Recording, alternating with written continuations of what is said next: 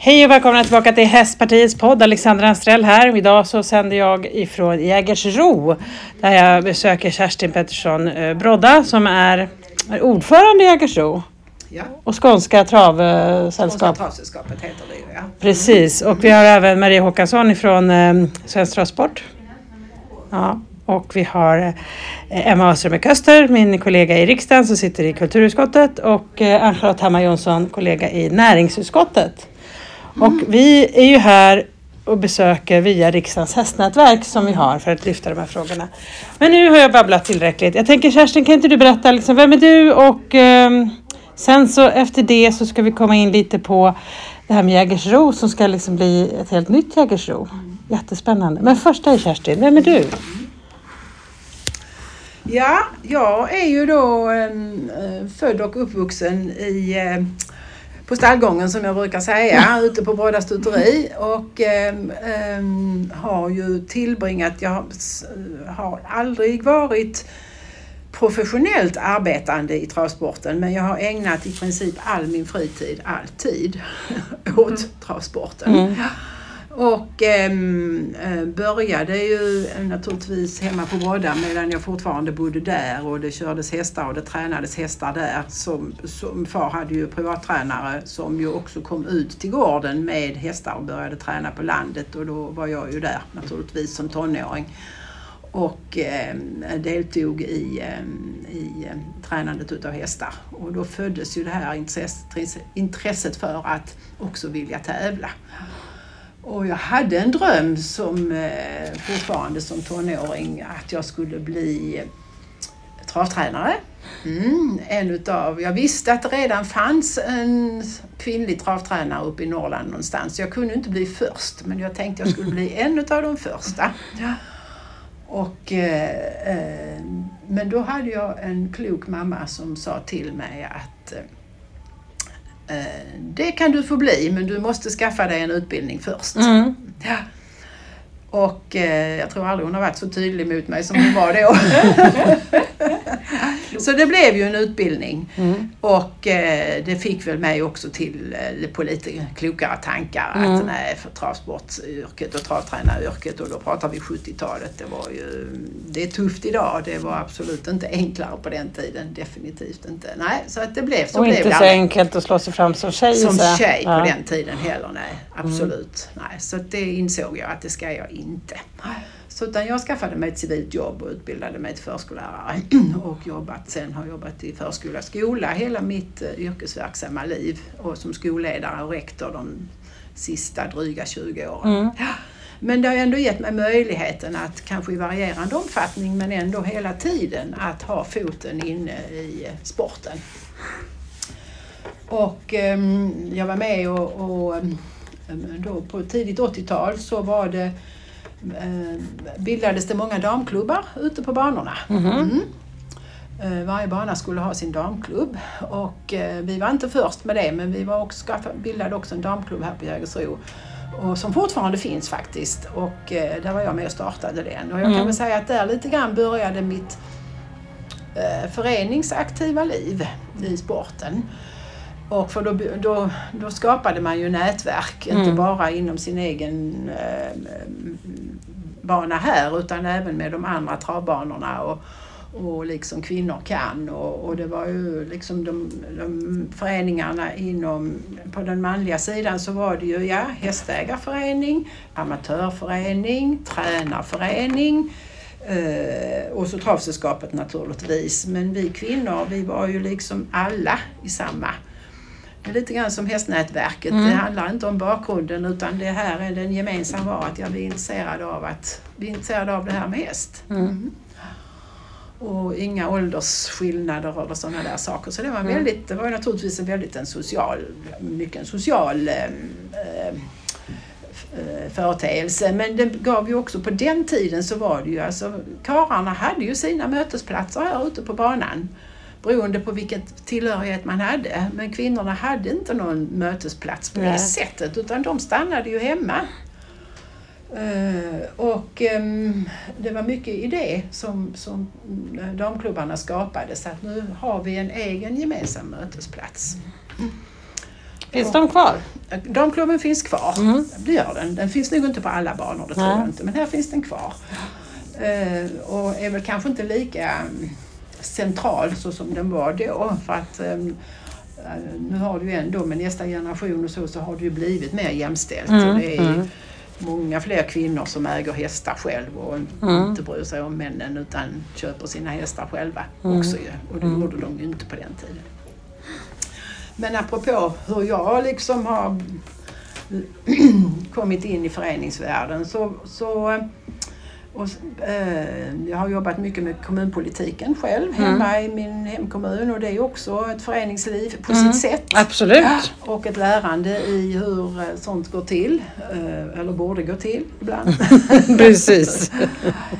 Eh, och så småningom så blev jag ju medlem här i Travsällskapet, Skånska Travsällskapet. Eh, och nästa steg blev att eh, jag 1996 faktiskt redan då kom med i styrelsen här i Skånska Travsällskapet. Och eh, sen 2010 eh, så skedde då eh, den tidigare ordföranden eh, pensionerade sig helt enkelt och eh, då på den tiden så var det ju så att styrelsen eh, utsåg, själv, utsåg själv sin ordförande. Så såg de gamla Okej, stadgarna inom, ut. eh, Inom aha, sin egen mm, krets, mm. ja. Och eh, så då blev det att eh, jag tog över ordförandeskapet och eh, det var väl också lite ovanligt på den tiden i alla fall att, eller fortfarande då, att vi var inte så många kvinnliga Nej. ordföranden. På de här 10-15 åren som jag har varit med så har det ju blivit många fler kvinnliga ordföranden ute på travsällskapen i Sverige. Och VD också för den delen. Jag tror inte det fanns en enda kvinnlig VD på en travsällskap 2010 faktiskt, det tror jag inte. Men nu är det ju flera stycken runt om i Sverige. Så att ehm, Ja, så ser det ut och... eh, Varför är det så? Förlåt att jag avbryter. Men vi var ju nyss på studiebesök på stuteriet och där var ju bara tjejer som jobbade. Ja, det är ju Men nästan, medans- nästan bara tjejer, ja, visst. Ja, som jobbar i stallet och håller på liksom med omvårdnad av Mm. Ja. hästen. Och så är det här så är det mest killar ute på banan. Och, Mm. Men, Varför det är är det ändå, så? men det är ändå fortfarande flest tjejer i stallarna. ja, Och de flesta tränarna söker efter kvinnliga hästskötare Ja. också. För det händer någonting annat i kemin. Vi pratade ju lite grann om det innan det här med ledarskapet. Ja. Om tjejer är just på den, den där kommunikativa ledarskapet Mm. som man behöver ha med sin häst. Eh, att det kan vara viss skillnad. mm, mm. ja men det är intressant. Och det, ja, det är himla intressant. Mm, Ja. Och jag sa också det innan, alltså att i min, e- som rektor då, och där har jag ju anställt en väldig massa personal genom åren. Och när man hittar liksom eh, bland tjejer då, kvinnor som är företrädesvis har det varit så att de har i sin bakgrund också sysslat med häst. Inte behöver inte ha den utbildningen men att man har ändå sysslat med häst och sen är man lärare. De kommer alltid in på anställningsintervju hos mig. Alltid. Ja, men det var likadant, min Inte dotter prata- som lärare nu. Hon fick Ja. också komma in för att hon var hästtjej. Ja, inte för att prata häst, det kunde man göra ändå men, men för att det, alltså det ledarskapet som, som man fostras i när man jobbar med hästar, det är så värdefullt i klassrummet. Ja, ja Och det är verkligen. direkt omsättningsbart, vill jag påstå. faktiskt. Du, innan vi går in på det här med Jägersro och, och så vidare så tänkte jag ändå passa på att fråga. Du som har varit rektor och hållit på med hästar sedan du föddes på stallgången. Eh, det här med det som man brukar kalla för hästunderstödda insatser eller att man liksom får mer djur till barn. Eh, hur har du resonerat kring det när du har varit som rektor? Det var ett sidospår som du inte var förberedd på men jag tänkte Nej, men jag har fråga. faktiskt, eh, ehm, jag har faktiskt eh, praktiserat det höll jag på att säga. Att jag har varit med, eller ett av mina sista år eh, på grundskolan, så anställde jag en, en hund, Ja. en skolhund. Ja, Och då ingick ju naturligtvis ledaren Ja. i det. Ehm, sen vet jag att det, och då var inte fokuset så mycket på, vid den tidpunkten på att det skulle vara, för det, nu används det ju mycket i lästräning och så här, att man ska läsa för hunden. Utan i detta fallet så var det att vi tog hjälp utav, för vi hade hemmasittare. mm. Mm. Eh, och det var ju ehm, alltså i, i- på lågstadiet, låg och mellanstadiet, så Mm. hade vi några hemmasittare, några, men mer än en. Och eh, eh, då fick hunden tillsammans med sin ledare eh, gå hem och hämta eleven. Mm. Mm. Och fick eleven med sig. Ut först, ut ur Mm. hemmet. För Mm. det var ju det stora steget, att ta sig ut. Ut och promenera med hunden. eh, Ta ledarskapet över hunden, hjälpa till Mm. med det och så småningom så kunde då man via hunden och ledaren få tillbaka eleven in i skolan. Sista steget är att gå in i klassrummet men att komma in i skolmiljön, eh, vistas eh, och börja connecta med människor runt Mm. omkring sig. Det tog ju några månader men fantastiskt. Så jag, Ja. det, jag har inte stor erfarenhet men den erfarenheten jag har har bara varit positiv. Mm. Mm. Vad var det för ras på hunden? Alltså det där var, det kommer jag inte riktigt ihåg vilken hundras det var men det var en sån där halvstor. Lite lagom. Ja. Ja, typ spanielstorlek men jag är inte säker på att det var en, en, en spaniel, det kommer jag inte ihåg faktiskt. Nej. Ehm, och sen har jag ju en kontakt med um, sånt här rehab, uh, Humlamadens hästrehab Ja. till exempel ute i, i Veberöd som ju är oerhört framgångsrika. Men Mm. då kommer ju eh, då får, man ju, då får man ju remiss dit så att säga. Mm. Att vistas med, med häst och hund i, i skogsmiljö. Och, och det, ja, alltså man blir nästan tårögd när man är där ute och möter detta. De finns ju på många håll i landet numera och det kommer ju mer och mer. Det handlar ju bara om att sjukvården också ska inse Mm. och liksom, för det, det är ju en dyr verksamhet att man ska kunna få remiss dit och få, få Jo, men jag tänker... Vi hade ju ett seminarium i riksdagen om en tjej som hette Maja som hade varit hemmasittare från skolan i sex år. Ja, ja. Alltså sex år. Och om hon inte hade gått ut sen via Stallis hjälp som i det här fallet då. Mm. Alltså tänk vilka kostnader det blir för samhället för att de misslyckas i Ja, skolan. ja. Alltså man missar hela den biten. Och jag vet Ja. att det är jättetråkigt att prata om det när man liksom, ja. Nej, men det där, Men, är, det eh, där är stort och viktigt. För de är många. Ja. De är ju många. Livschanser är det ja. Förlåt, vad sa du? Livschanser som går förlorade. Ja, så är det ju. Det är både och livschanser och på en. pengar. Skolan står inte bara och väntar på en. Utan, Ja, men hörru du, nu är vi på Jägersro. ja. Och eh, eh, V75 fyller 30 år. Och eh, det är ehm, eh, Svenska travligan. Är det sista liksom, tävlingen för år? Eh, Nej, vi har en till här. och det är en till? I eh, Ja. november också. Ja. Ja. Men eh, ni Men har... detta är den största nu på hösten. Det är det ju för våran del. Müllers. Müllers Memorial, ja, alltså som med prispengar och så betraktat så är det ju inte större än de andra V75-dagarna Okej. som vi har. Men just Müller är ju, eh, C.L. Müller, han grundade Jägersro en gång i tiden. Så det är därför vi kör Müllers Memorial och den har, det loppet har körts ända sedan 20-talet. Han, jag tror att han dog 28 eller någonting sånt där. Och så man har kört det loppet ända sedan dess. Ja. Och, ehm, så för oss på Jägersro är det, är det här ju betydelsefullt. Ja. Ja, men jag förstår det. Och eh, Jägersro är Sveriges äldsta travbana. Men nu ska ni bli Sveriges nyaste travbana. Hur tänker ni då? Ja, alltså um, hela travsporten och alla travanläggningar runt om i Sverige står ju inför en extremt stor utmaning i, i alltså hur vi ska kunna förnya våra anläggningar. Mm. Och skapa medel för det här. Det är ju en, en riktigt stor utmaning som hela Travsverige har. Och det är ju verkligen inte alla förunnat att, eh, som vi nu på Jägersro har, så mycket mark. Att vi, eh, så att vi fick möjligheten och tog oss möjligheten, eller tog chansen när den uppstod, att 2017 sälja denna delen som vi nu sitter i. Det som är det gamla. Som hade kostat miljoner, miljoner, miljoner, miljoner och rusta upp till att bli en arena för 2000-talet. Och då pratar jag inte själva banan utan läktarfaciliteterna. Och det är ju det som är den nästan omöjliga utmaningen för en del utav travbanorna runt om i Sverige och som inte har någon annan mark och han kan hantera och svårt att sälja och var ska man köpa nytt någon annanstans. Så att, men vi, vi var lyckligt lottade och är lyckligt lottade och det får vi ju bara tacka för att att eh, det, det lyckades. För att um, Ska jag berätta hur det gick till? Ja, det är roligt.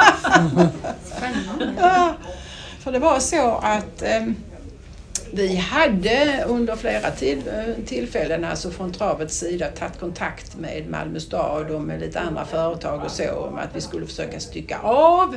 Vi har en jättestor parkeringsplats, där kunde bli plats till många bostäder.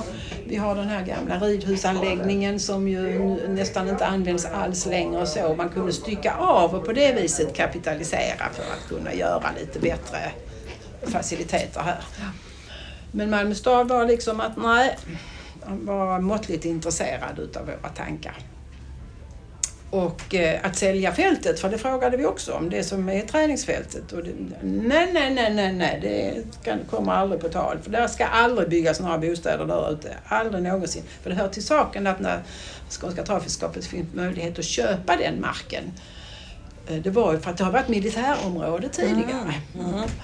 Och så la man ner regementet här, gamla LV4, och, och sen blev den marken över och vid den tidpunkten så skulle inte Malmö växa på detta hållet, absolut inte. Nej. Så att då fick ju Jägersro möjlighet att köpa den marken för väldigt små pengar. Men det var också liksom villkor att nej, nej, här ska ni inte bygga några bostäder. nej. Och sen, ehm, ja, sen så var det väl lite stiltje ett tag men, men det började röra på sig väldigt mycket inne i Malmö och Malmö växer ju så det knakar på alla håll och kanter och alla kan ju inte bo ute på fina gatan nere vid hamnen längre utan det måste ju, Malmö måste växa på fler håll.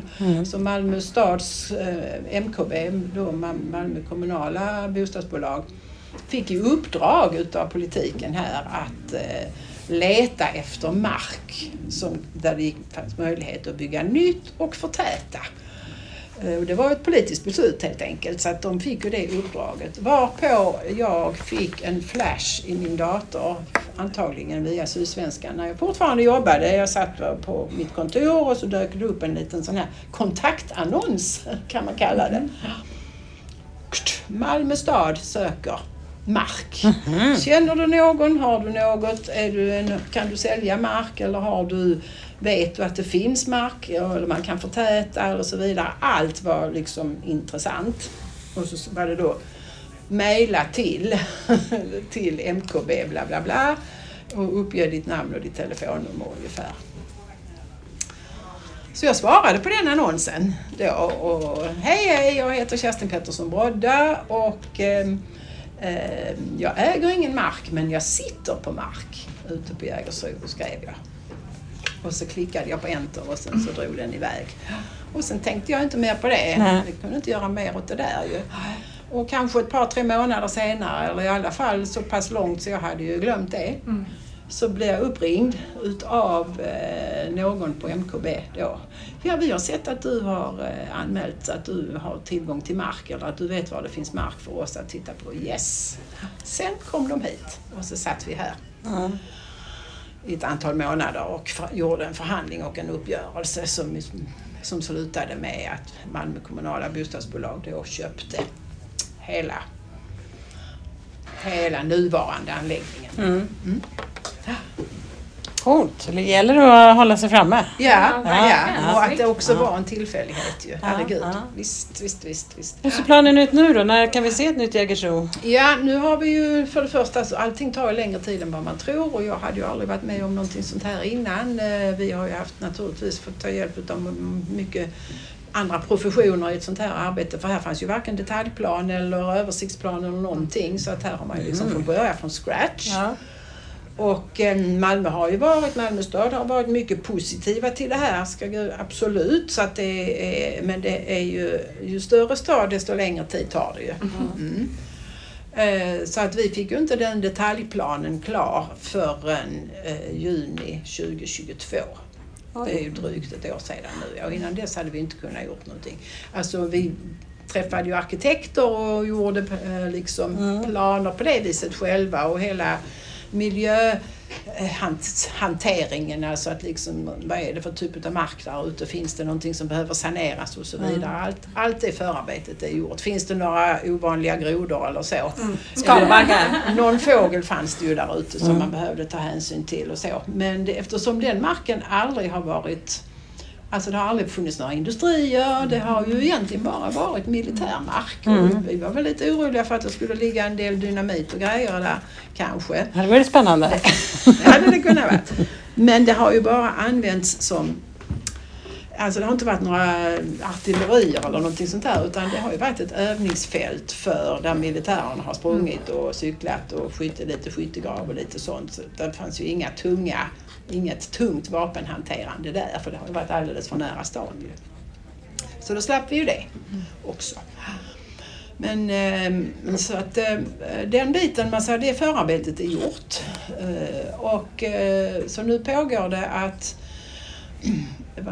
Alltså kom det ju en pandemi emellan och det är klart att det har ju gjort viss försening på, just på planarbetet också. Men eh, det vi nu också har konstaterat här efter pandemin är ju att eh, ja, besöksnäringen ser ju lite annorlunda ut. Folk har ju skaffat sig lite andra vanor och så.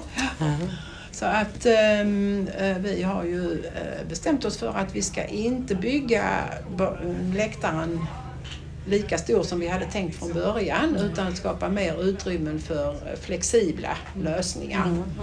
Alltså på sommaren. Det finns ju fantastiska tältlösningar idag. Om du går på en större ridtävling så är det ju tält alltihopa och det är hur flashigt som helst och det kan vi också ha.